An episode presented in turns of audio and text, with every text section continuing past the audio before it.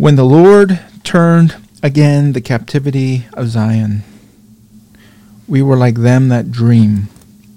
Then was our mouth filled with laughter, and our tongue with singing. Then said they among the heathen, the heathen now, the Lord hath done great things for them. It was obvious to them. The Lord hath done great things for us, whereof we are glad.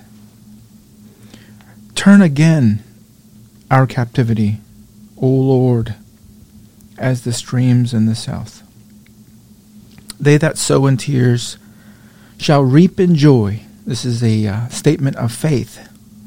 This is um, not a hope so. This is a, a, a statement made in faith. They that sow in tears shall reap in joy.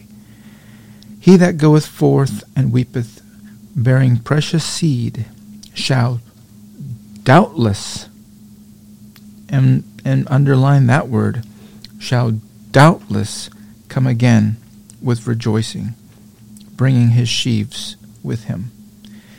This is a very popular psalm. I'm sure it's been dealt with uh, many times. I haven't checked, but many times on this prayer meeting itself. It's a psalm of revival. It's a psalm, it's basically a prayer for revival. Turn again our captivity.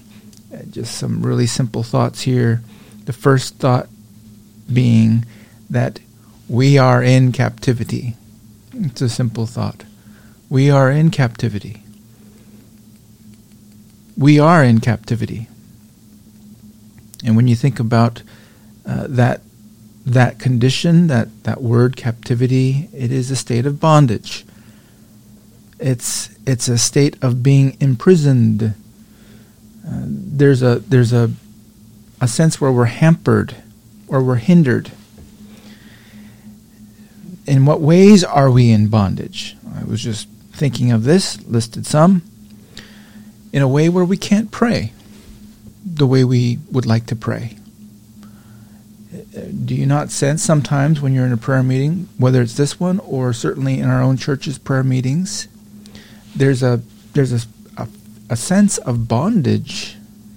It's hard to explain. I mean, people are praying, but there's a sense of bondage. We don't feel the liberty that uh, we we know we should be enjoying in the place of prayer. There's bondage in prayer. There's bondage in the hearing and in the speaking of God's word. You know, we can read the word, and I trust we are reading the word day by day, but there's a sense where it's just water off of a duck's back, it's seeds on concrete, it's not getting... There's a there's a, there's a feeling of captivity and bondage. There's a bondage when we can't witness the way we want to witness. When we try to share this glorious good news of Jesus Christ that should be right on the tip of our tongues and just bursting from a heart of real thanksgiving, and yet for some reason that the greatest message known to man is stuck. It's not something we can get out. That's bondage. There's a bondage when we deal with our family sometimes. The place where we should have the most freedom to be able to speak about the things of the Lord, about the things that are, are most important to us, maybe even about this prayer meeting. Listen, it's hard. There's a bondage. There's there's for some reason we we, we we are encumbered where we just cannot speak freely. And there's a bondage in that we we just can't enjoy God. The joy of the Lord is not our strength. We're always having to pray like the psalmist, "Restore unto me, O Lord, the joy of thy salvation." Strange, isn't it? It's a strange kind of a bondage. There's also bondage to sins, of course.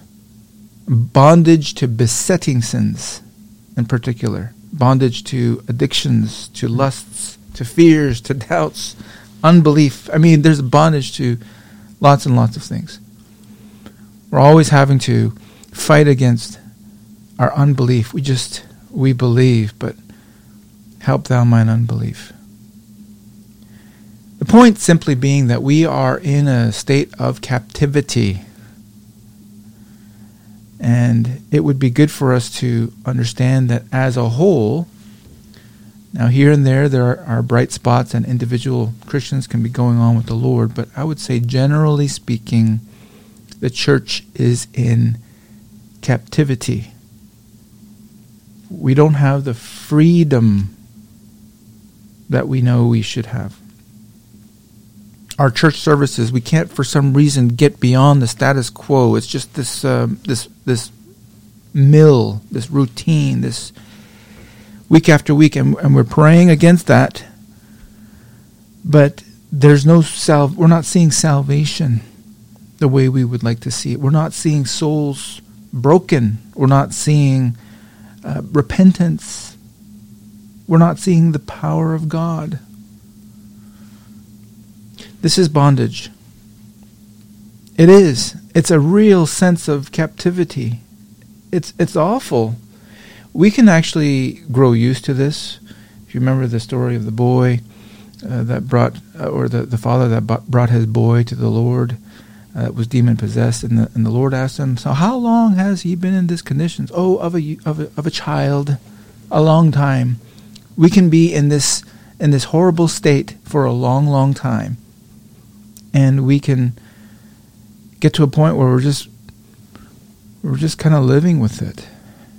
We don't know what else to do. It's a really bad place to be, in a place of this kind of bondage and captivity.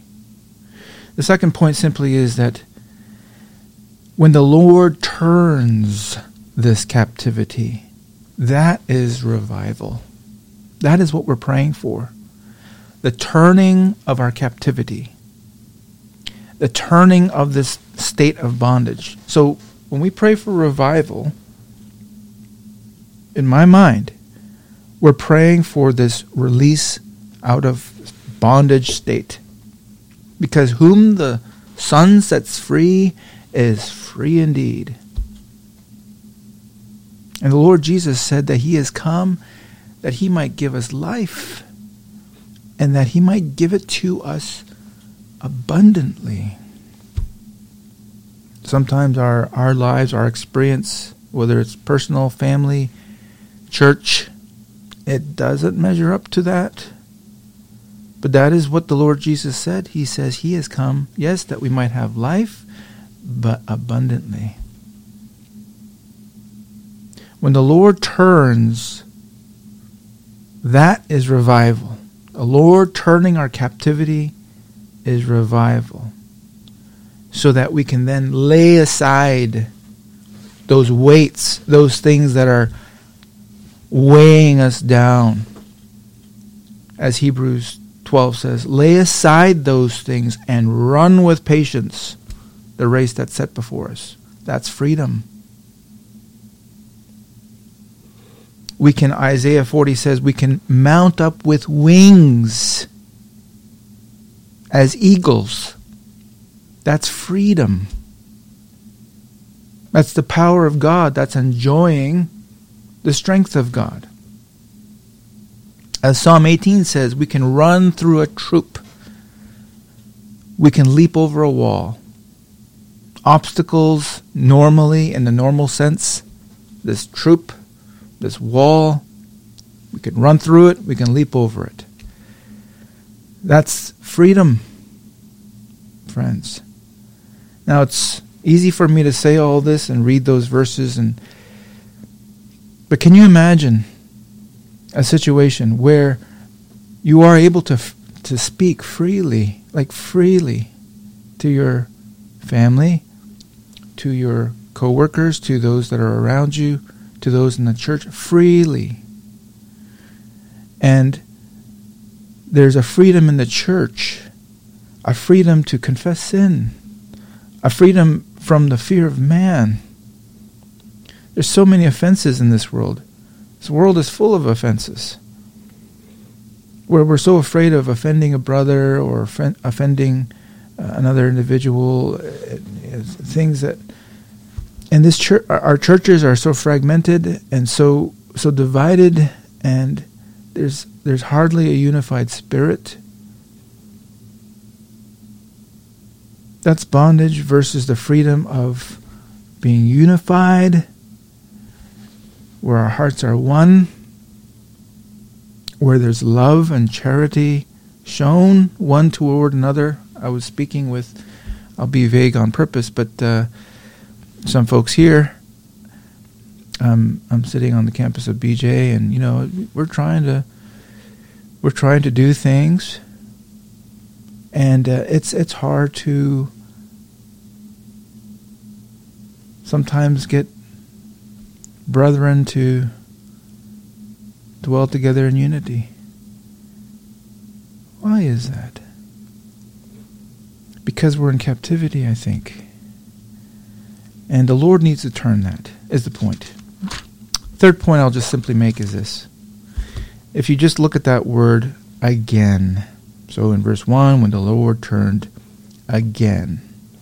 In verse four, it says, turn again. Again. That's the point I want to make. Why again? Why this, this idea of again? Because I would say that on a personal level, our hearts, like fire, grow cold. And there is always this need for us to turn us again. Our hearts, like the ground, grow hard with unbelief, usually, where we stop really believing the Lord. Our hearts, like King Uzziah, whom I'm reading about right now, can grow proud, where we have maybe enjoyed a season of the Lord's blessing and answers to prayer, but then he was marvelously helped till he was strong, and when he was strong, his heart was lifted up to his destruction. Uzziah was a man of prayer, but something happened in that, in those verses where he was marvelously helped till he was strong. And then when he was strong, his heart was lifted up to his destruction.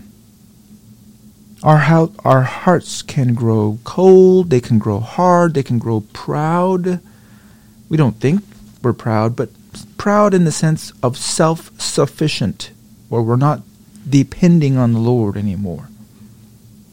And the last thing I'll say about this whole again business is that every generation needs to see the Lord turn the captivity. Every generation needs to see the Lord work. Psalm seventy-eight Um, makes this clear, that the generation to come might know the works of God. Verse six, even the children which should be born, who should arise and declare them to their children, that they might set their hope in God and not forget the works of God. Every generation needs to tell the next generation of the works of God. Or else this is what's going to happen in Judges chapter two. We all know this. Joshua dies, and the people that served the Lord all the days of, the, of Joshua and the days of the elders that outlived Joshua, who had firsthand seen the great works of the Lord, they died.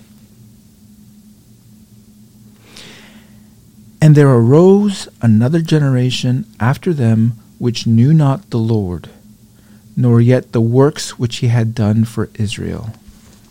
Every generation needs to see the works of God for themselves. It doesn't matter, in a sense, that you had the first, the second, the third great awakenings in this country, or you had the Lewis Revival, or you had the New York Revival, or you had the South African Revival, or the great works of God throughout the U K, the Reformation. All those are wonderful. But what about today? There arose a generation that that doesn't know the Lord, and they haven't seen the great works of God for themselves. So this is why it needs to happen again.